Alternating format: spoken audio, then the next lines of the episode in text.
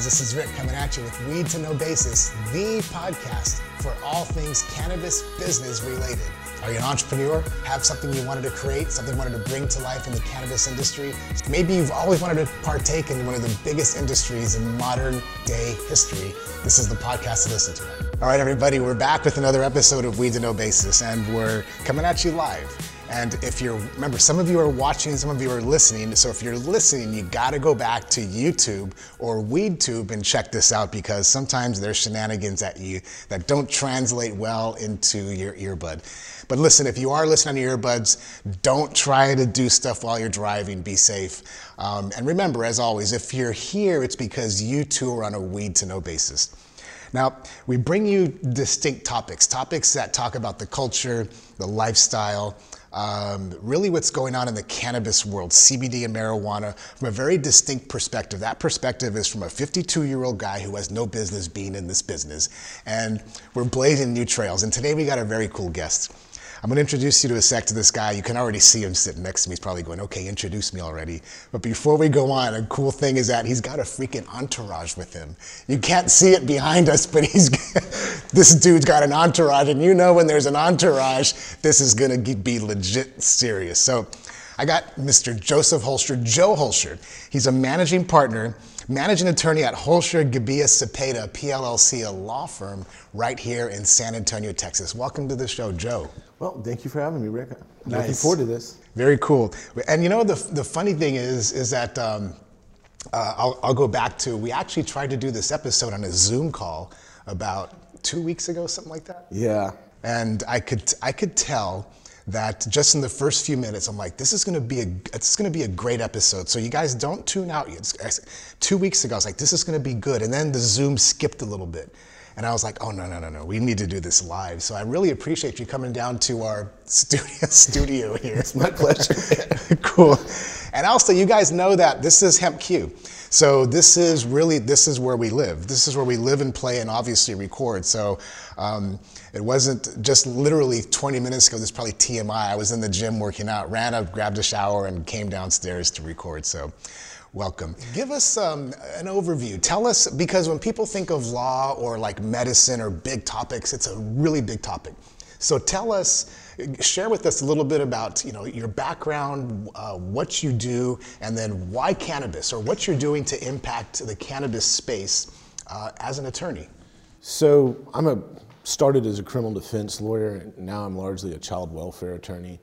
Um, but the, the areas are linked. And in Texas, of course, as a criminal defense attorney, you handle a lot of pot cases. But I was raised by a lawyer named Jerry Goldstein um, and his partner, who's passed away, Van Hilley.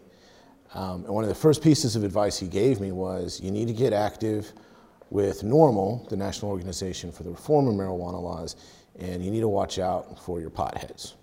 I said, okay, Jerry. And, I, and at that point in my career, I did whatever Jerry said. So I, I joined the NORML legal committee. And um, back in those days, we used to say that we were trying to legalize marijuana one case at a time, uh, just win every single case. Over time, uh, as people's ideas about marijuana and marijuana products liberalized, we had people coming to us with different needs. So a big thing in, in Jerry's office that when he got too big for this kind of stuff, that he would throw off to us was representing employees of head shops, uh, burgeoning cannabis businesses, because cities all over Texas would target them. If they wanted to shut down the business, they would go arrest the staff and just create a headache for everybody. Um, so gradually over time, we got more and more involved in the cannabis business side of things, which is still very anemic in Texas. But it was that representation early on of people who were accused of possession of marijuana. Um, and we still give discounts on those cases to this day. So uh, it's less necessary, but, but we don't make money on those cases because it's just the right thing to do. That's what's gotten us into the cannabis business. Interesting. Is business booming? Is it growing? Not in Texas the way you would hope. I mean, for a while, it, it certainly did because there was so much uncertainty over CBD initially. But law enforcement in Texas backed off pretty quickly because of DPS realizing when the Compassionate Use Act was passed originally that it created loopholes that the state no longer could uh, determine the ratios of the products in terms of CBD versus THC. And so they weren't sure if it was illegal. And rather than go get some, some cases from the appellate court saying, oh no, uh, this is now legal in Texas, they just backed off. And that's what kind of led to the original explosion of CBD in Texas. But right now, we still don't have a good framework for cannabis business in this state. I mean, we're very limited. Interesting. I'm going to come back to a couple things. One is the TCUP, the Texas Compassionate Use Program that you made reference to. But the other one, um, another one I'm going to come back to is I love, I'm going to, this is a, a quote, legalize marijuana one case at a time. There's a lot of simple, simple power in that statement. But, um, so Texas, anemic, uh, and just for clarity's sake, for, for listeners or viewers, we're recording this. This is a uber cold day in South Texas. We had a cold front. Literally, snow came in last night in San Antonio. Right? I, I didn't see. It. I saw it on the news. And it's been like the first snow in two years. And so we're recording this in January, uh, February of 2020, just to, to, give you guys some context of where we're at um, and the statement anemic, because I got to agree. And where would, from your vantage point, uh, the legal side, or even as a, just a concerned citizen side, what state would you say, would you point to that said and say, this is where Texas should be headed towards or needs to head towards? Is there a state you would point to? Man, you know, there's so many different frameworks right now. Um, personally, I like what Colorado is doing and I like what Nevada is doing. Those are two models that I think could easily be adapted for Texas. I don't like what California is doing. I think it's created um, a market that's too expensive and, and just breeds you know, these big boy investor players instead of people who really have history within the industry, which is a shame because of California's history in the industry. Right. Um, so those are probably the two states whose models I think would import best into Texas. Nice. What about Oklahoma? We are less progressive than Oklahoma. And so the advantage of us being behind the eight ball is we do get to look at other states and see what type of model could work here. And I think the Oklahoma model could work well for Texas too. Anything would work better than what we've got. The uniqueness about Texas is we do have a very strong conservative base in this state. And we have to, I think, respect their sensitivities to a little, to an extent. Um, because ultimately what we want to do is convert them to the cause. And we're not going to do that by ramming something down their throats that they're going to overreact to. Unfortunately, they've proven reactionary to even incremental change, which is making things hard. Interesting. And now we won't necessarily dive into the legalities or the politics of these states and their cannabis laws, but um, uh, a lot of this really was to give you guys a, a perspective on what's going on. And I, I personally think um, you're spot on. And I, I, Oklahoma is a real conservative state. It's right in the middle of the country, and the fact that cannabis is thriving there, and I'm talking marijuana now, not CBD, but mar- the marijuana industry is thriving. It's make it's got to compel you. At least it did me for a while to scratch my head and go, WTF? Like, what's going on? Because culturally they're similar to us. Now, I mean, Oklahoma and Texas don't like to hear that statement. Okay, and I and I hate me a sooner, but um, the reality is they have the same type of agricultural industry that we do. They have um, the same sort of religious makeup. They are a former part of Texas. And so if we can, if that type of legislation can sell in Oklahoma, there's no reason it shouldn't be saleable here. And the fact that Oklahomans are now getting on board once they see the improvement to their bottom line, to their tax receipts, that you know, chaos has not ensued throughout the state. I think it, it, is a good, it is a good model for something that could happen in Texas if our politicians would get on board. Yeah.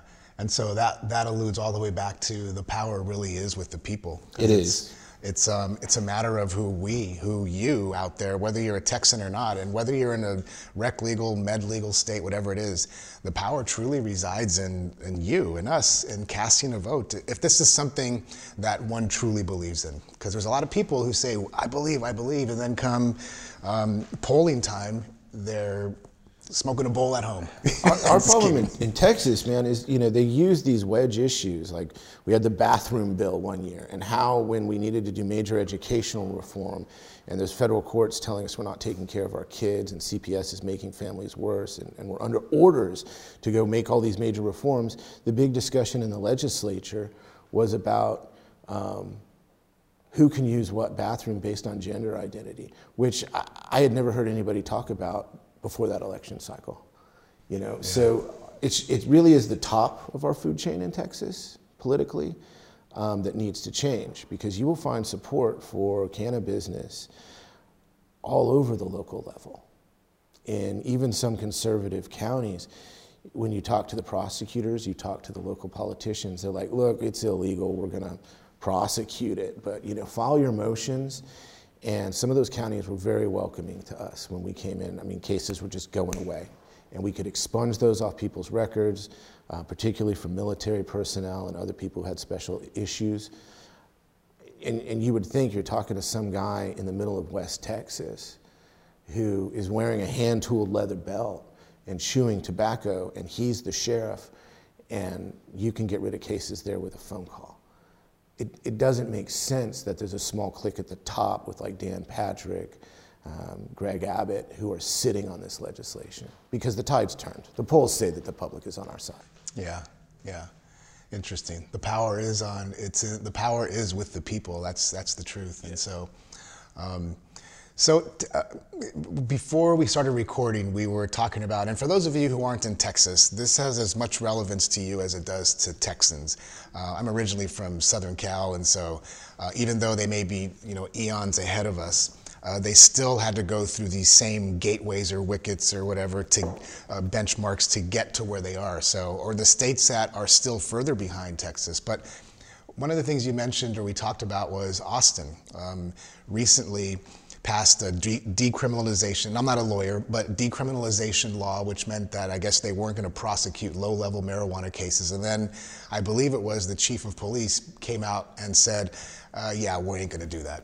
Yeah, I mean, that, that's, that's the problem in, in, in Texas, is that you have elected officials who are just willing to ignore what the voters want. City council says, yep, this is not going to be a priority for us. We have other problems let's legalize or, well, decriminalize, really.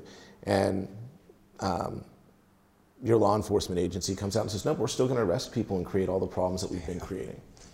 Um, personally, I think he's opening himself up to some lawsuits, and I don't think it's going to work out well for him. But they also have a kind of toxic conservative DA, which is weird for Travis County, which is a very liberal county in Texas.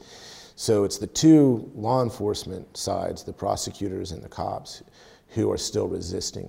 I do not know why they would do that. I, I just don't understand it. Keeping Austin weird, huh? Austin is weird. you would think they would settle into that groove a little bit. I mean, and you would think that with the, from what I've read, and uh, my daughter lives in Austin, uh, there's a lot of California migrants, like people migrating from California to Austin. You would think that it would become even more progressive, but it seems it seems to be doing the dial turning the other way. I, I think we're just getting that last reaction. You know, people are just it's the last bit of resistance before the tide turns. Is kind of my hope, at least. But I've been hoping that for a while.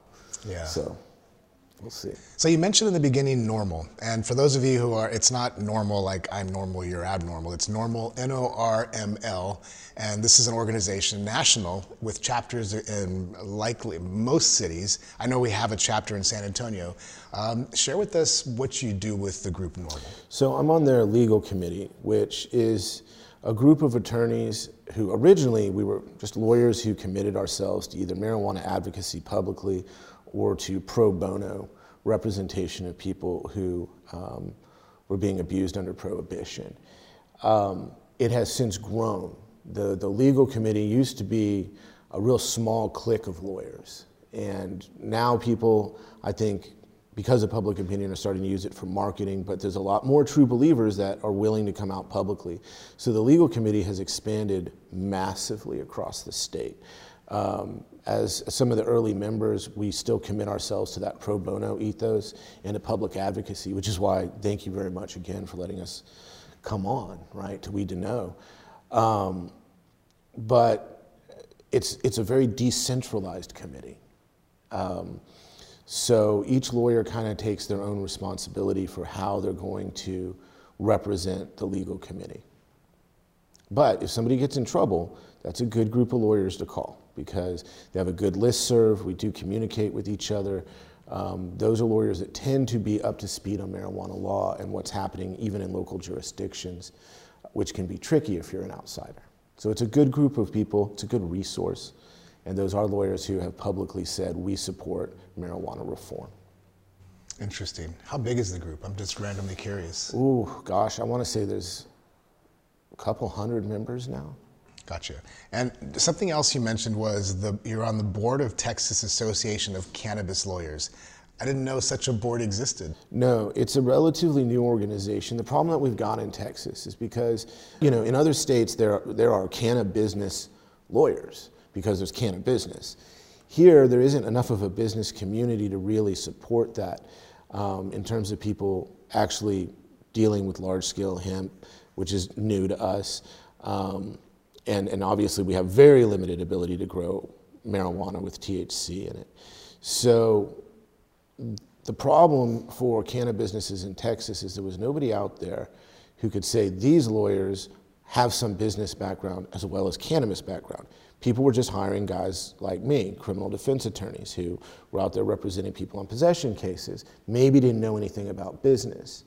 So we formed Tackle to bring together a group of attorneys who could be homegrown and really understand Texas law, business law, and cannabis law. Um, and it's in its nascency, but we're up to, I think, 30 members now um, from different communities, and they're working together. So, unlike the NORML list serve, where it really is about defending possession cases, um, this is sort of the first organization in Texas that is designed for legal representation of the cannabis business community. Um, there are people out there doing that. Heather Fazio with the MPP, yep. and, and she's well known for that because she's in charge of the MPP. So if you're looking around Texas for a cannabis lawyer, you know she's right on the list, um, and, and she's a good person to know too. Our goal was to produce something that wasn't just advocacy, but was related to business. Like, let us take care of your day to day needs for a very special industry. Right. Interesting. A, maybe this is a segue or just a little left turn, but uh, so Texas now, and there's a lot of states that are in the same place that Texas is in as far as marijuana and or or versus CBD. So CBD is it's everywhere now in the state. It's uh, it's everywhere. Period. It's in gas stations. It's on corner stores. It's in grocery stores. Uh, being that Texas isn't a marijuana legal state and CBD is, are you seeing or do you even notice that there's are there as many problems with CBD companies or consumers as there are with marijuana in the state? So briefly, yes, there were. And they were going back, law enforcement was going back to the same model that they used just to prosecute head shops in general. They would go round up the employees and seize the stock. Um, now we're not seeing it. It's an explosion. You've got some municipalities that are opposed and are trying to regulate it. The problem that we've got now in Texas, and it's not just unique to us, is that the CBD industry is highly unregulated. So while we've determined in Texas that CBD is legal to sell, you have no quality assurance. Um, it's very difficult for consumers to know what product they're getting and, and to know that what they're getting is going to be suitable for their needs. Because we also don't have a lot of doctors who are educated on how to dose this. So people are kind of going it themselves. That's the problem with that industry, and it's going to create a lot of liability for folks down the line um, the people running those businesses, because a lot of them are mom and pop locals who have contracted with a provider out of state and don't really understand their product. Um, like we saw with the cheap vape pens coming from China, and right. all of a sudden, massive health problems. People are going to get sued for that. Uh, but I mean, people have already been sued for that. Yeah. They're going to get sued for the CBD products too, and now the FDA is stepping in. So it's a risky business for mom and pops who don't really understand what they're doing and don't have good partners you know, who are getting certificates of analysis and things like that. Um, but it, I mean, I think it is the driver for the change in public opinion in Texas because people now have access to that. They know people who are using CBD and they're looking at a cannabis product um, without the stigma. Interesting. Is there like I'm I'm just randomly curious now. So is CBD a stepping stone into let's say medical marijuana, which is a stepping stone into rec legal marijuana, recreational legal marijuana? I, I think it is. I mean, it's familiarizing the public with cannabis products. Um, the risk is if we get bad products out there and you start seeing these types of lawsuits, it could hurt public opinion and then damage our industry in Texas. But I, I think it has been a stepping stone so far. Yeah, I, I tend to agree. I think it's um, uh, once the people are, let's say, more familiar, comfortable with this whole CBD thing, then it's just a natural progression of, well, if this really worked for my thing or my ailment or my malady, then I wonder what uh, a dose of a medical marijuana product could do. And um, yeah, it's it's uh, interesting. Just seeing them everywhere. You know, you drive pretty much anywhere in San Antonio. I mean, we're a big city, but um, all of our little subdivisions have CBD shops. They're popping up in every every little strip center. Yeah. You know, and it's real obvious. They all say CBD right on it. You know, so it, you know, it's just it's it's demystified it.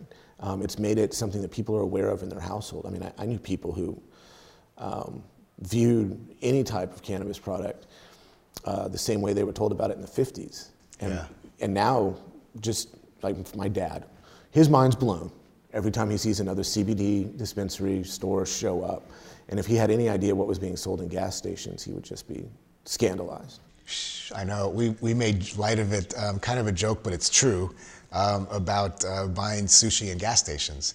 And like you can buy sushi in a gas, like you can go to some gas stations like uh, a, well, a Valero or a Shell, whatever, and you can obviously fill up with gas, walk inside and get the usual, a soda, this, and now you can get like a burrito and sushi. Yeah, I would trust and, the CBD before I trust the sushi. Yeah, and I'm like, sushi in a gas station, you gotta be kidding me. I'm not saying they shouldn't do that, but the correlate is that you can now get CBD in a gas station. Like literally, gas up, get your sushi.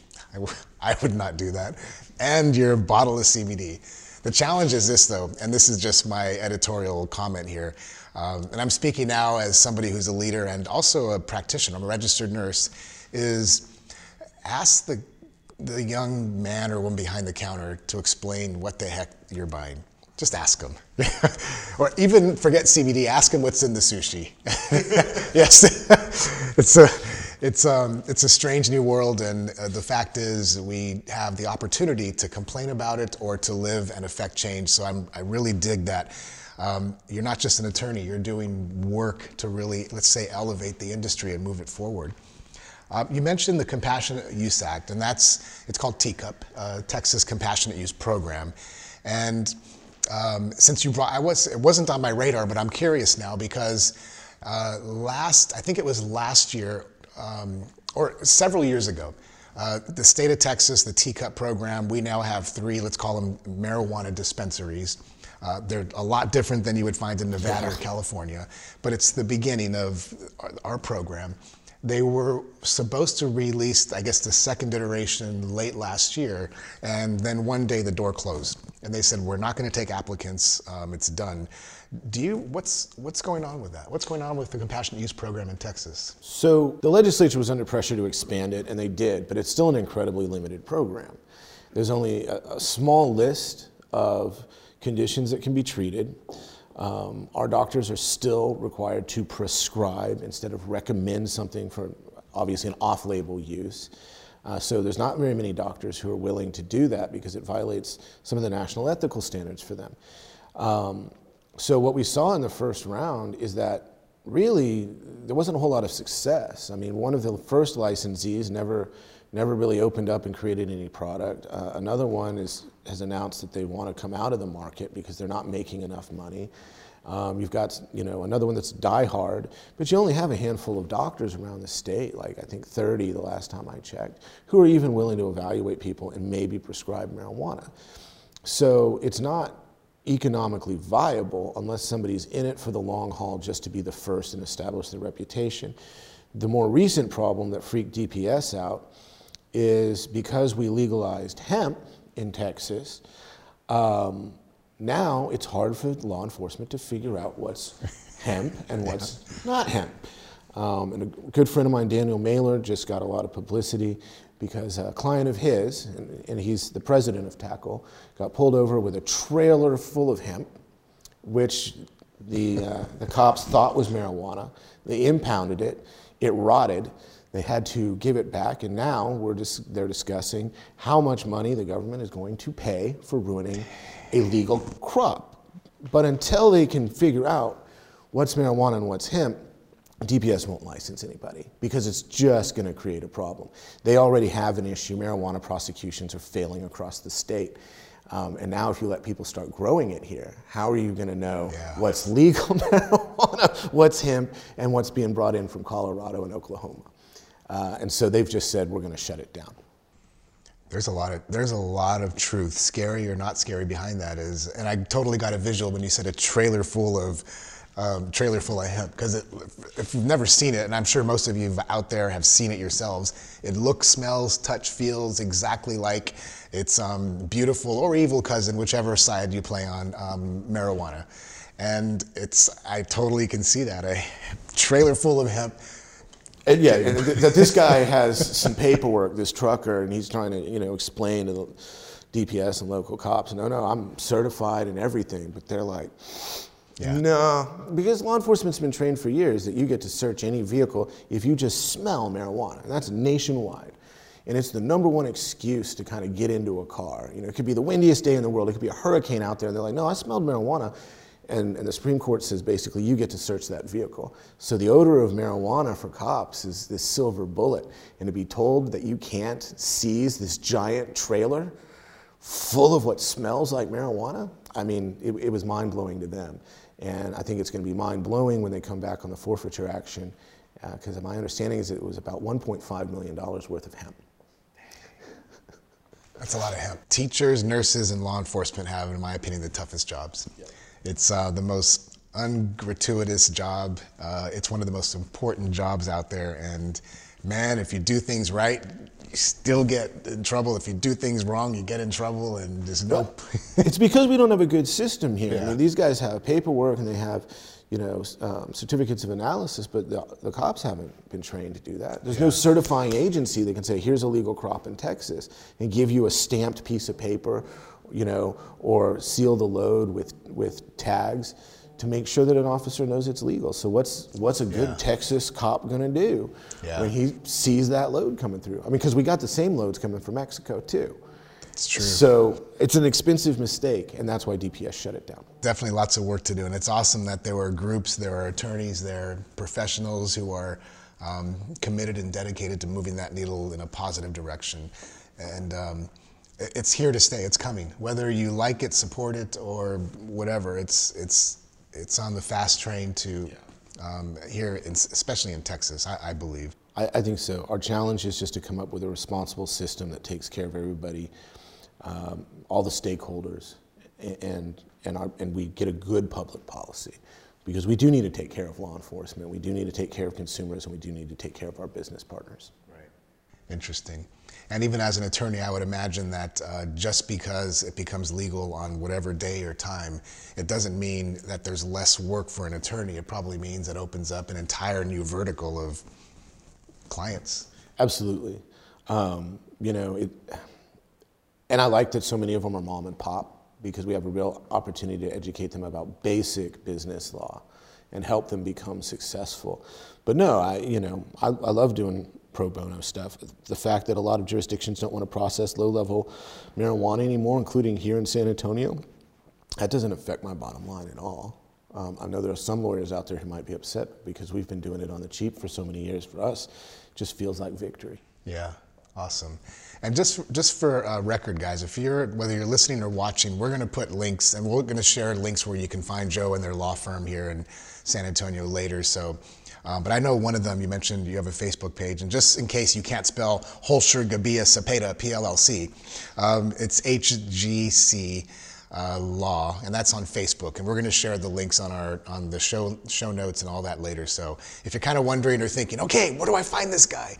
Um, Facebook, it's HGC Law, um, and then Twitter is Holscher Law. It's um, tell tell us you came from Weed to Know, and we'll give you the good deal. Yeah, you get you get the you get the homie hookup. I was trying to think of a let's do it. Let's do a weed to know gang sign. We said, you're gonna get the You're homie gonna be West hookup. Side, dude. Yeah, you're gonna go West Side. hey, in some towns, West Side is the cool side. Like LA, you go to West LA, that's where you want to be. But um, this has been so cool. I'm, I'm really I'm really digging this, and I'm glad that you were able to uh, to come to um, this the studio. So This is great. this is nicer than my office. Yes. We're here in the studio. Um, so yeah, so Joe, tell us where folks can find you. Your URL, whatever it is you want to share. Uh, it's hgclaw.com. Um, and everything we're trying to market is HGC because of our impossible to pronounce names. But HGC Law, you should find us.